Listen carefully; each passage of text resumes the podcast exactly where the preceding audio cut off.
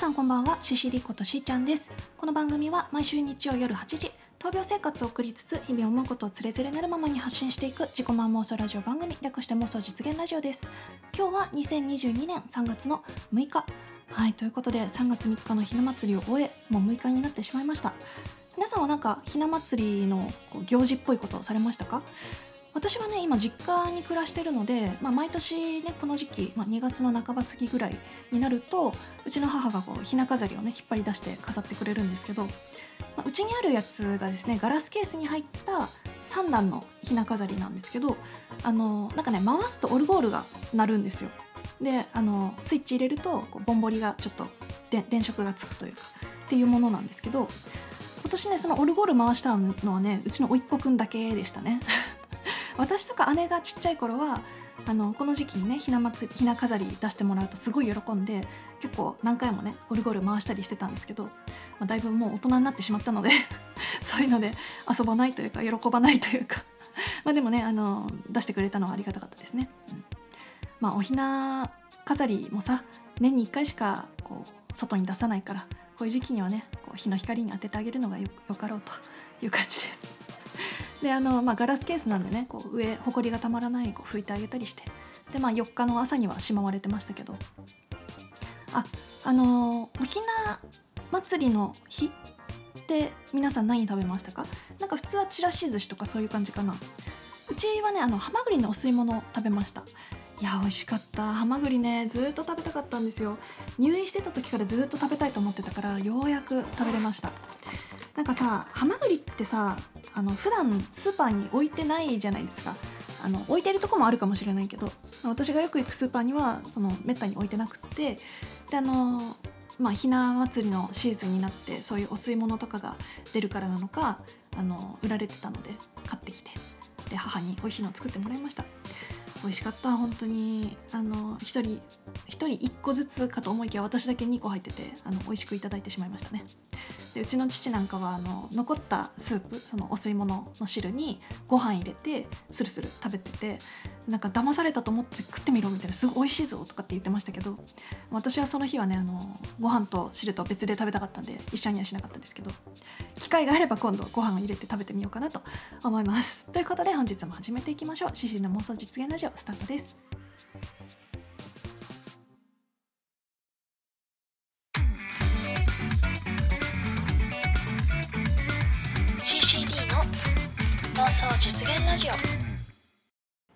はいということで、えー、今日もね特にこうこれといってこの話しようみたいなのが思いつかなかったんで最近買ったものの話をまずしようかと思うんですけど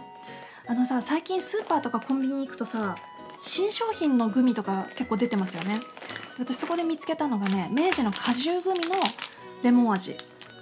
これはね見つけて速攻2袋買ってしまいました。あの明治果汁グミだとあの蜜蜜入り違うななんだっけ？ほろ苦蜜漬けレモンピールインっていうのもちょっと前から売られててこれはね私アマゾンで10袋買ったりしてたんですけどこの蜜漬けレモンピールインっていうやつはちょっとこう粒々が入ってるんですよね。で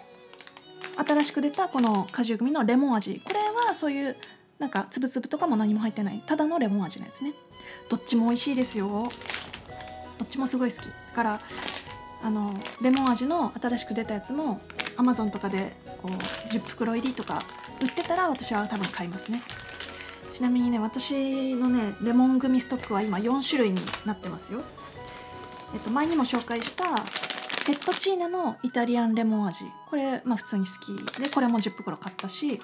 あとユーハ味覚糖のリセットレモン。これがね一番遊びのない酸っぱさでね美味しいです。ただねこのユーハ味覚糖のリセットレモンはねどうやらもう製造あんまりしてないんじゃないかな。あのアマゾンだともう全然ずっと売り切れでなくてで楽天でようやく見つけたんで20袋買っちゃったんですけど。これさでもねあの届いてあれなんか中身減った気がするなって思って。で検索というか、まあ、ちょっと差が調べてみたらこれね今 40g の製品になっちゃったんですよ。前まで 50g 入ってたの。内容量減っちゃったよすごい好きなのにな、まあ、20袋も買ったからそんな困んないけど。ね。え内容量減るって結構がっかりしますよね。まあ、そんなわけで私の手元には今4種類のグミがありますよと、はい、幸せですね。嬉しいですね。で前までさ1日1袋食べないようにその2日で1袋ぐらいに抑えるみたいなこと言ってたと思うんですけど最近全然もう1日1袋余裕で食べるようになってしまいました。ちょっとやばいかな。で今ねあのー、カバンの中漁ってたらえー、エコバッグが出てきたんですけどこれもねレモン柄なんですよね。エコバッグねこれ2月10日の誕生日にうちの母からもらったんですけど可愛いよねこのレモン柄。これね東京インテリアで見つけたんですよ。あんまりまだエコバッグとして活用はしてないんですけど カバンにずっと入ってますね。まあどんだけレモン好きなんだみたいな感じですけど。はい。まあ最近買ったものって言ったらそんなもんかな。あであのー、先週いただいたコメントでちょっと気になったものがあったので今日はその話題をちょっと取り上げてみようかな。えっとね先週の、えー、YouTube のにいただいたコメントです。YouTube ネームうさぎのもかさんありがとうございます。え土曜日も仕事お仕事とはお疲れ様です、えベストな食べ物がきゅうりとトマトとはヘルシーすぎて見習いたいです。私は何だろう？最近は肉じゃががブームです。笑い。えー、しーちゃんさん赤のカーディガンがとってもお似合いですね。しーちゃんさんはイエベですか？ブルベですか？ということでもかさんありがとうございます。そうこのイエベかブルベかっていう話でね。あのー、皆さん分かりますか？イエベブルベっていうのは。これはねあのパーソナルカラー診断っていうえっとちょっとサイトを調べたので読んでみたいと思います。えーと、イエベかブルベか。このパーソナルカラー診断っていうのは生まれ持った色素や顔立ちに調和する似合う色を見つける色彩分類法の一つ。っていうその肌の色がブルーベースなのかイエローベースなのかっていう診断なんですけど、えっと、似合う色を選べば顔色が明るく見えたり美肌や小顔作用、え、色の統一感が出ることで垢抜けにもつながるんです、えー、あなたはどのカラータイプ質問に答えるだけでセルフ診断にチャレンジということでちょっとねセルフ診断やってみた結果、えー、私はねイエベの春でした。春って何？って思うと思うんですけどあのイエベとブルベそれぞれこう2種類に分かれるみたいでイエベは春か秋かでブルベは夏か冬かっていう分け方がされるみたいですね。でこの説問ねどういうものがあるかっていうと例えばあの裸眼の時の目の色はどっちに近いかっていう。で A が茶色焦げ茶色焦げ茶色ライトブラウン。B が赤みのある茶色ソフトブラック黒。だから茶色っぽい目なのか黒っぽい目なのかっていう説問とかあとスキントラブルが起きた時の、えー、肌の色に近いのは、えーま、例えばくすみが出た時とかクマとかニキビアとシミとかはどっちの色に近いか。A が黒っぽい茶色 B がグレーとか紫みを感じるくすみ、うん、まああのサイト見るとね実際その色が載ってるのでまあそれ一個一個答えていく感じなんですけどあとえっ、ー、とねくすみカラーの服を着ると A 地味な印象になり老けて見える。B 地味にならずおしゃれ度が上がるみたいな。そういう感じの説問ですね。でまあ大体 6, 6個7個ぐらい説問答えていくとそのブルベイエベの春か春か秋か春夏秋冬どれかみたいな。感じで分かるんですけど私はねイエベの春ということで。えー、っとイエベの春読んでみると、えっと、ベーシックカラーはアイボリーやベージュライトブラウンで明るくて濁りのない抜け感のある色が似合います。ほう、えー、ツヤ感のあるナチュラルでキュートなメイクがおすすめ。はあ イエベだからといって、えー、寒色が似合寒い色が似合わないというわけではないので明るいターコイズやカーキをカラーライナーやアクセサリーなどポイントで使いポイント使いで取り入れるのも丸。うん。とかまあいろいろ書いてありますけど、まあ、イメージキーワードキュートスイートカジュアル、まあ、カジュアルなのは好きですね。で、えっと、イエベ春に似合う色がコーラルレッドライトオレンジライトターコイズライトカーキパンジーピーチピンク。まあちょっと明るめの色ですかね、まあ、だからあの先週着てたユニクロで買った赤のカーディガンですけどまあ合ってる色ではあったのかもしれないですね。はい気に入って使っております。でライトターコイズね。ターコイズっぽい色のあの結婚式とかに呼ばれた時に着るワンピースは持ってるのであのイエベブルベ調べたことはなかったけどまあ合ってるような色を私は好んで使ってたみたいですね。はい、で他のタイプのちょっと特徴とかを見てみたいと思うんですけどイエベ秋の場合はこっくりくすみカラーが得意ほうベーシックカラーはダークブラウンやオートミール。ぬくもり深みのあるくすみカラーが似合いますほう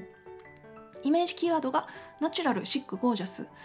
えー、イエベ秋に似合う色がサーモンピンクトマトレッドディープオレンジディープブルーカーキくすみパープル。トマトレッド。いいね、えー、イエベ秋の方は、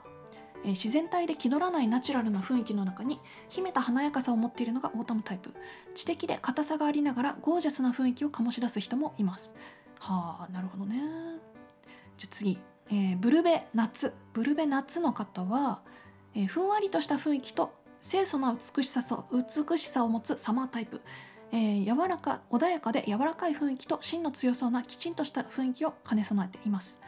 ベーシックカラーはオフホワイトやライトグレーネイビー。青みのある淡い色やパステルカラーグレイッシュな色が似合います。うん。イメージキーワードエレガントロマンティックシンプル。えー、っとブルベ夏に合う色っていうのがパステルピンクパステルブルーペパーミントライトパープルチェリーレッド。結構明るめの色が似合うみたいですね、うん、で最後ブルベ冬、えー、原色とアイシーな色が得意ほうえー、キリッとしたクールな印象を持っているのがウィンタータイプ。顔立ちや白目と黒目のコントラストがはっきりしていて存在存在感の強いシャープな雰囲気をまとっています。ベーシックカラーはホワイトやブラック。ダークネイビー。黒や原色鮮やかな色水に一滴の色を溶かしたような IC カラーも似合います。えー、イメージキーワードがマニッシュモードスタイリッシュ。えー、似合う色は IC ピンクザクロレッド IC ブルーフォフォレストグリーン。あーちょっと濃いめのグリーンですね。パープルベールモーブ。なんか知らない色の名前が多いですけどまあサイトを見ればねちゃんと色が出てるんで気になった方は見てみてはいかがでしょうか。うん。私も今回調べてねあそうなんだと思ってあの図らずもそういう色に近いものを結構持ってたので、このまま突き進もうかなと思います。ということでもかさんありがとうございます。ちょっとねイエベブルベ今回このコメントいただいて初めて調べたんでちょっと面白かったです。はい、皆さんもねよかったらあのいろんなサイトで自己診断できるみたいなんでやってみてはいかがでしょうか。はいということでここで1曲お聴きいただきましょう。えー、今日はね、まあ、この時期、えー、春の春の訪れを待つこの時期に合いそうな曲を選んでみました。ちょうどねこの曲作ったのもねこういう時期だったんですよ。3月の半ば過ぎとかそのぐらいかな。って言っても今日の福島県ね雪降ってるんでめっちゃ寒いんですよ。いやちょっと早く春が来てほしい。ということで1曲お聴きいただきましょう。CCD のセカンドアルバム「福かご」より「ブロッサムシップ」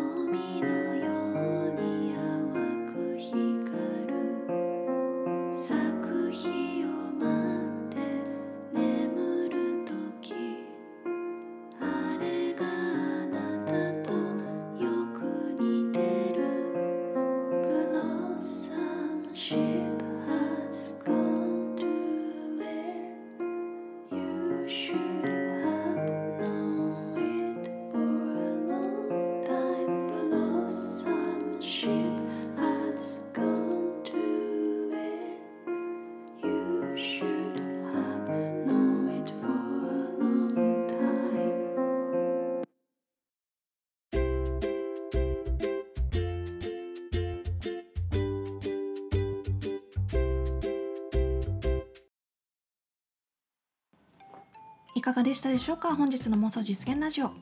今日はイエベブルベっていうね今まで話題に取り上げたことのない話をしてみましたが。皆さんはね調べてあるんでしょうか？どうなんだろう、まあ、男性とかはねそういうの知らない方も多いと思いますけどちょっと面白いのでねやってみてはいかがですかね。で、えっと、先週いただいたコメント読ませていただきます、え YouTube の方にいただいたコメントです。